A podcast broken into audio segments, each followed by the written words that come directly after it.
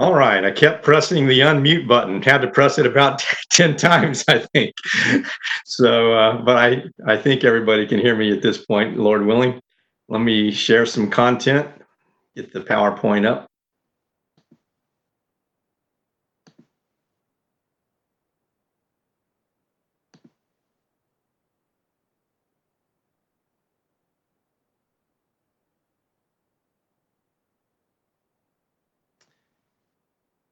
Into our hands. The gospel is given.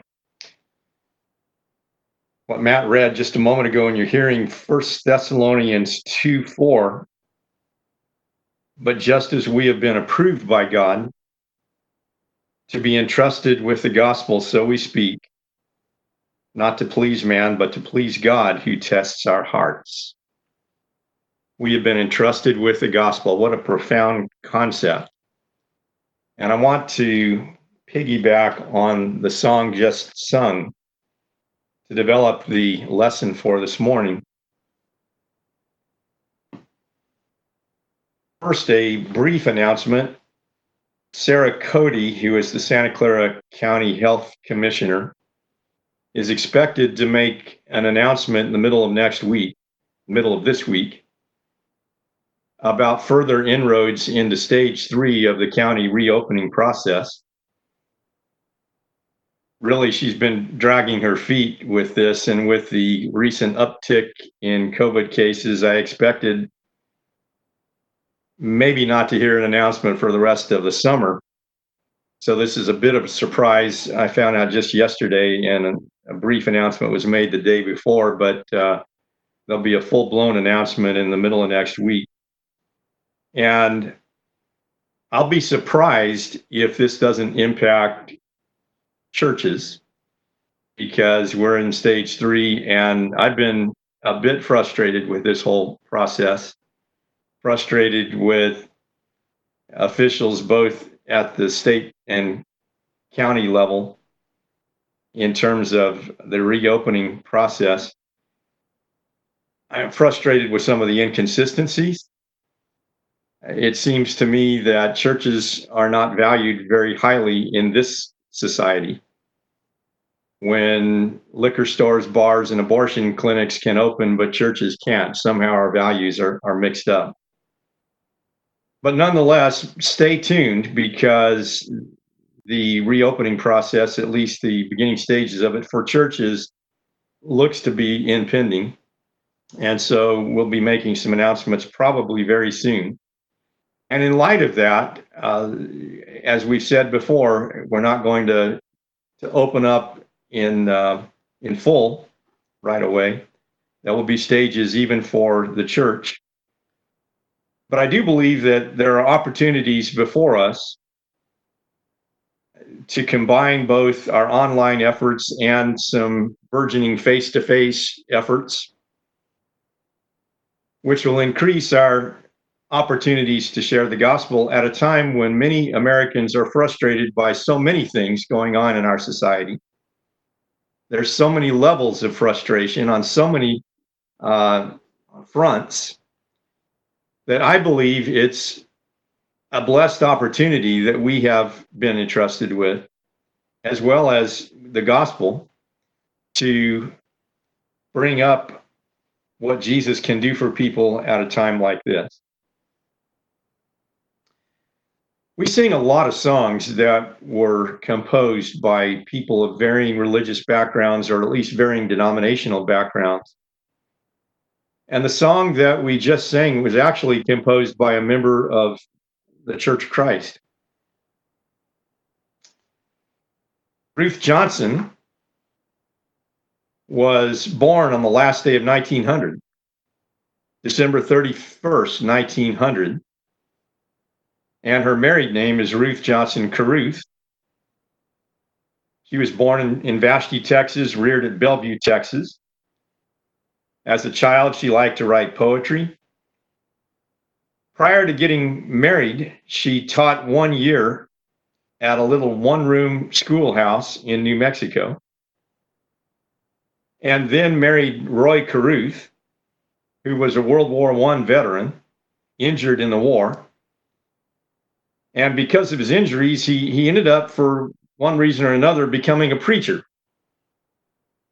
And she was a, a poetry writer and, and pu- published a, a book of poems as well as many hymns. And she collaborated at least three times with a fellow hymn writer, Tillit S. Teddlie.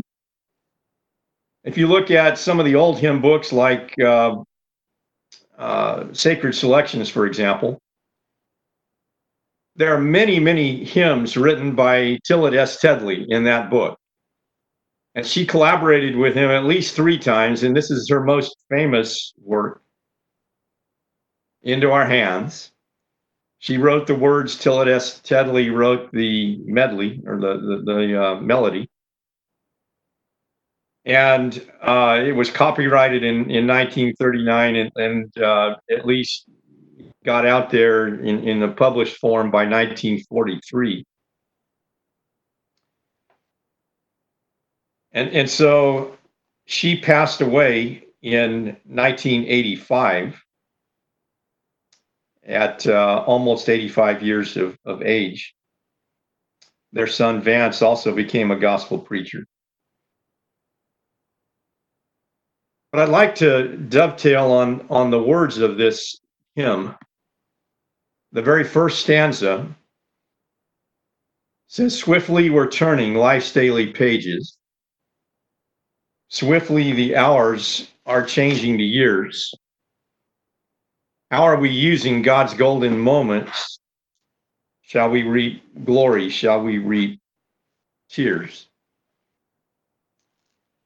A.W. Tozer has well said, We have much to do and little time in which to get it done. Or the famous fourth century preacher, one of the most famous preachers in the early church, John Chrysostom, said it is better to lose anything than to lose time. We can recover lost money, but time is irretrievable.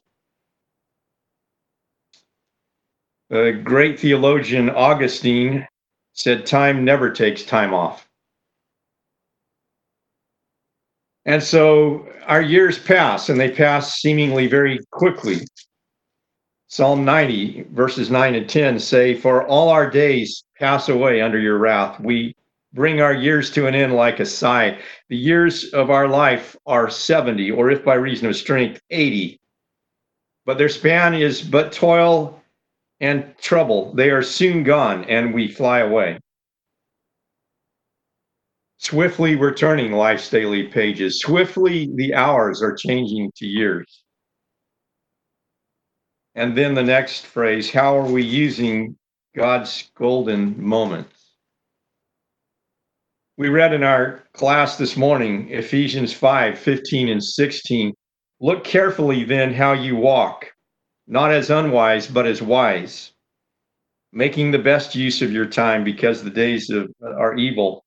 That's literally redeeming the time or buying back time. You, you cannot literally do that buy back time already spent. But it underscores the idea that we need to use to the very full the time that we have because it's soon gone and and we're not promised an unlimited quantity. So with that in mind, shall we reap glory or shall we reap tears? The law of sowing and reaping is so important in, in every area of life in Galatians 6, 7, and 8, we read, Let no one be deceived. God is not mocked, for whatever one sows, that will he also reap.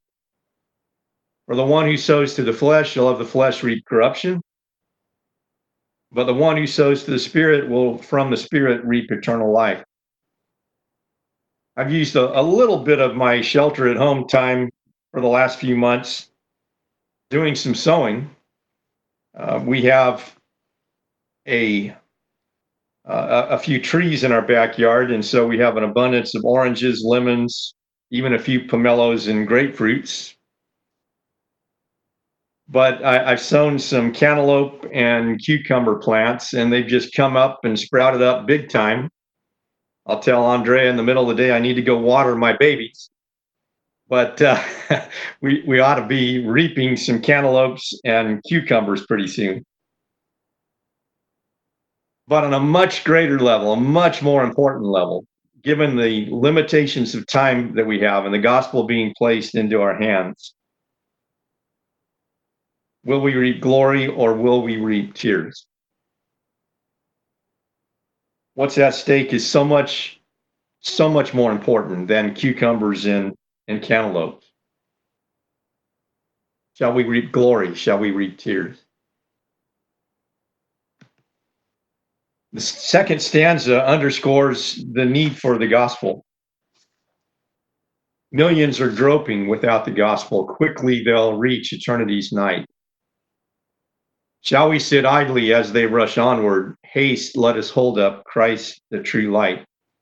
Andrea told me when I, I told her I was going to preach this, she said, I, I don't like that second verse, don't like the word grope.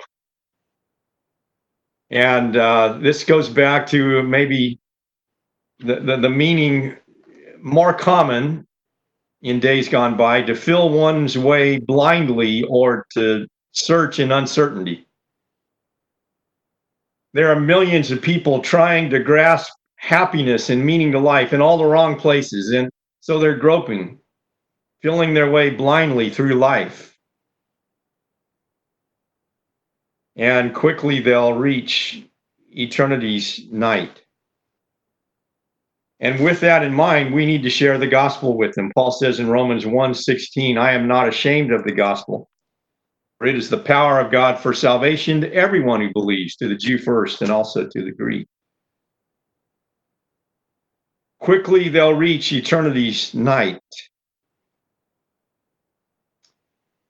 And so with that in mind, we have Second Thessalonians chapter 1, which is multidimensional in its meaning. I shared that passage last Wednesday evening. It's really a passage about comfort for Christians who are suffering in the face of adversity and persecution in light of the coming of Christ, which brings all of that to an end.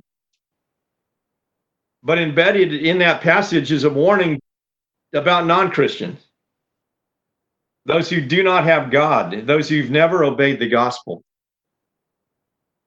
And so, beginning with verse 7, to grant relief to you who are afflicted and to us as well, when the Lord Jesus is revealed from heaven with his mighty angels in flaming fire, inflicting vengeance on those who do not know God and on those who do not obey the gospel of our Lord Jesus, they will suffer the punishment of eternal destruction away from the presence of the Lord and from the glory of his might. Millions are groping without the gospel. Quit quickly they'll reach eternity's night. Shall we sit idly as they rush onward? Haste, let us hold up Christ the true light.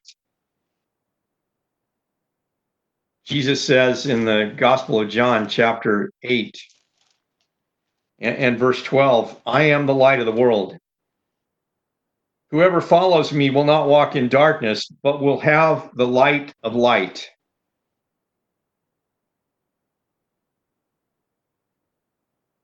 We read in John, the third chapter, verses 19 and 20. This is the judgment that light has come into the world, and people love darkness rather than the light because their works were evil. For everyone who does wicked hates the light and does not come to the light, lest his work should be exposed. In 2 Corinthians 4, Paul says in verse 4 In their case, the God of this world has blinded the eyes of the unbelieving, lest they should see the light of the glory of the gospel in the face of Christ, who is the image of God. He goes on to say, For we proclaim what we proclaim is not ourselves, but Jesus Christ as Lord. With ourselves as your servants for Jesus' sake, for Christ who said, Let light shine out of darkness, has shown in our hearts to give the light of the knowledge of the glory of God in the face of Christ. And once again, what was read a few minutes ago in your hearing during the class this morning, Ephesians 5. verses 11 through 15 or 14. Take no part in the unfruitful works of darkness, but instead expose them. For it is shameful even to speak of the things that they do in secret. But when anything is exposed by the light, it becomes visible. For anything that becomes visible is light. Therefore, it says, Awake, O sleeper, and arise from the dead, and Christ will shine on you. Shall we sit idly as they rush onward? Haste, let us hold up Christ, the true light. Stanza three underscores the value of the soul. Souls that are precious, souls that are dying. While we rejoice, our sins are forgiven. Did he not also die for these lost ones? Then let us point the way unto heaven. In Matthew 16, 24 through 26, we read that Jesus told his disciples, If anyone would come after me, let him deny himself and take up his cross and follow me. For whoever would save his life will lose it, but whoever loses his life for my sake will find it. For what will it profit a man if he gains the whole world and forfeits his soul? Or what shall a man give in exchange for his soul? I don't know. Maybe this is a, a generation which knows the price of everything and the value of nothing. What's the most important commodity on the face of the earth? It's a human soul. They're precious, all of them. Who can put a value on a soul? And yet Jesus has died for, for every single one of them. We're going to study the book of Hebrews beginning Wednesday night. And one of the key passages in the whole book is chapter 2 and verse 9. But we see him who for a little while was made a little lower than the angels, namely Jesus, crowned with glory and honor because of the suffering of death, so that by the grace of God he might taste of death for everyone. He died for us, but did he not also die for these loved ones? Then let us point the way into heaven. The marching orders of the church is the Great Commission. Jesus says in Matthew 28 18 through 20, All authority has been given to me in heaven and on earth. Go therefore and make disciples all the nations, baptizing them in the name of the Father and the Son and the Holy Spirit, teaching them to observe all things that I've commanded you. And behold, I am with you always, even to the end of the age. souls that are precious, souls that are dying. While we rejoice, our sins are forgiven. Did he not also die for these lost ones? Then let us point the way into heaven. And then the chorus, repeated over and over. Into our hands, the gospel is given. Into our hands is given the light.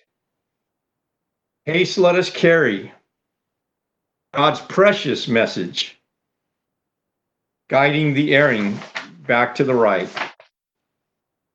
Do we realize what's at stake here? Our lives intersect with hundreds and, and even thousands of people over the course of a lifetime. And eternity hangs in the balance. We read in James 5 19 and 20, My brothers, if anyone among you wanders from the truth and someone brings him back, let him know that whoever brings back a sinner from his wandering will save his soul from death and will cover a multitude of sins. Eternity hangs in the balance, and this life is so short. It's temporary, it's a probationary period, life on earth with eternity waiting for every single one of us. We have opportunities to save souls from death. And so into our hands the gospel is given. The apostle Paul says in 1 Corinthians 9, 22 and 23, to the weak I became weak, that I might win the weak. I have become all things to all people, that by all means I might save some. I do it for the sake of the gospel, that I might share with them in its blessings.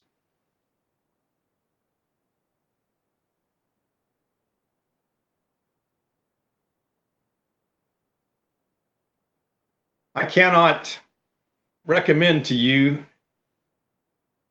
the movie Schindler's List because of some content issues.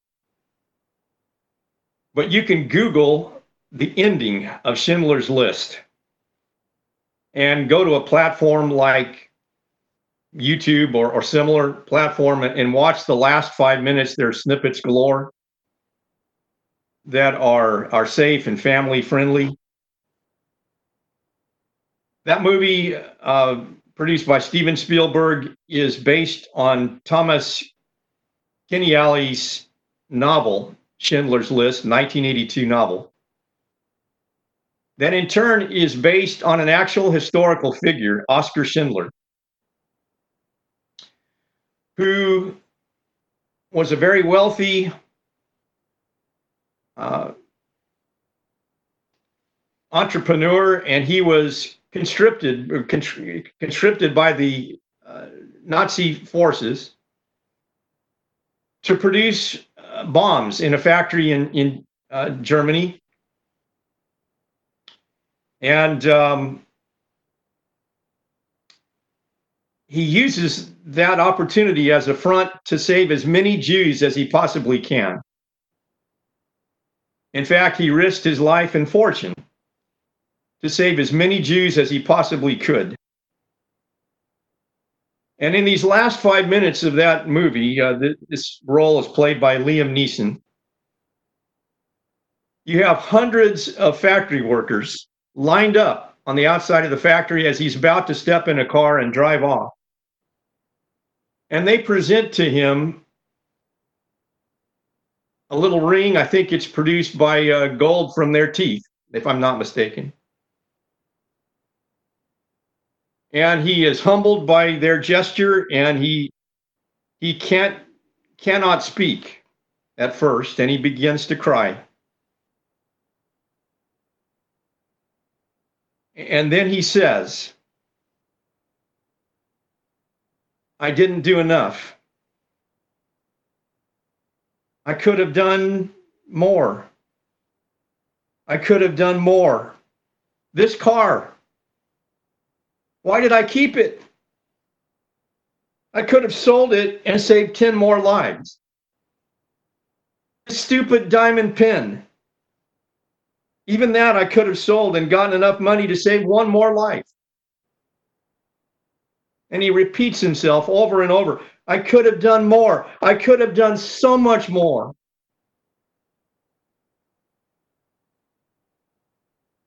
And I'm preaching this this morning so that you can minimize your regrets. That is so much infinitely greater. I have become all things to all people, that by all means I might save some. Into our hands the gospel is given. Into our hands is given the light. Haste, let us carry God's precious message, guiding the erring back to the right. If you're subject to the gospel, I hope you also will realize that time is short, that it's quickly turning, and that your opportunities are few. And we would urge you to take advantage before it's everlastingly too late, just as we would encourage each other to take advantage of opportunities before they are gone forever and ever.